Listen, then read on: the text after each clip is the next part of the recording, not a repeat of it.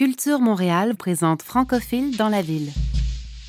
Pour bien apprendre le français, il faut le vivre.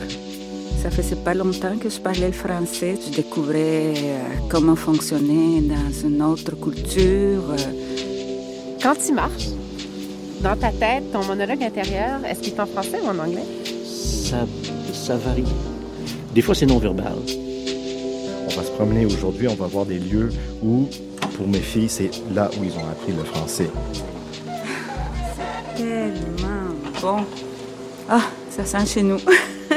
Je me souviens, j'étais endormi et c'était moi qui étais en train de parler dans mon rêve en français. Puis ça m'a réveillé. Je me suis dit, je, je rêve en français, c'est fabuleux.